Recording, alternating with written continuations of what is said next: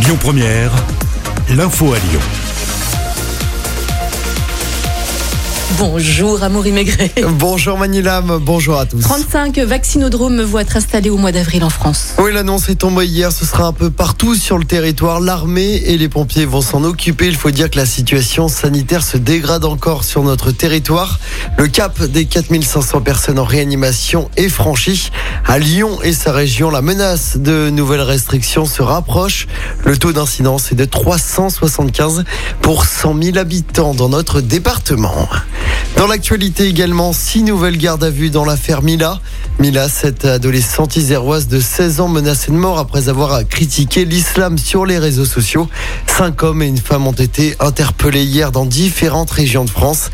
Cinq personnes avaient déjà été interpellées en février dernier. Dans cette affaire, trois d'entre elles seront jugées en juin prochain. Et puis du changement dans le quartier de la Confluence à Lyon.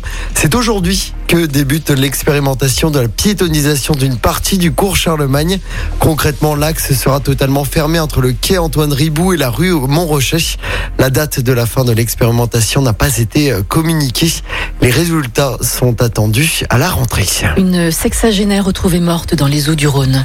Son corps a été repêché dimanche à hauteur de Fézin. La victime était euh, portée disparue depuis le 13 février dernier.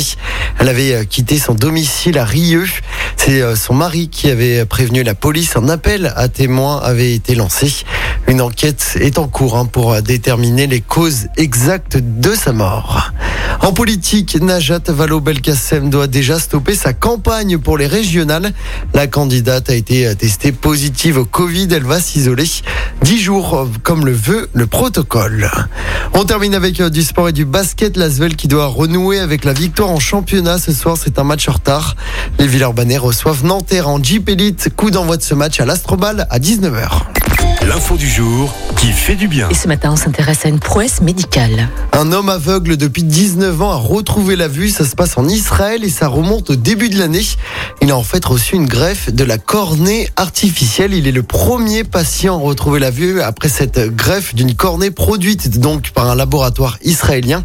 Grâce à cette technique, il n'y a besoin d'aucun tissu humain, alors que les dons hein, de cornée restent assez rares pour se faire une idée.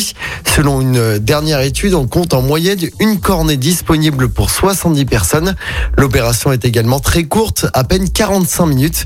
L'homme de 78 ans a fondu en larmes après avoir revu pour la première fois en deux décennies. Une fois les bandages retirés, il pouvait notamment reconnaître sa fille, Oh. mais également des chiffres de différentes tailles.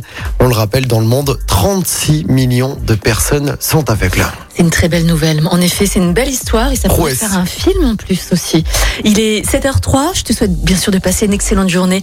On fait un point sur la météo. On se retrouve à 7h30, Amaury. À tout à l'heure. Merci beaucoup. Écoutez votre radio Lyon Première en direct sur l'application Lyon Première, lyonpremière.fr et bien sûr à Lyon sur 90.2 FM et en DAB+.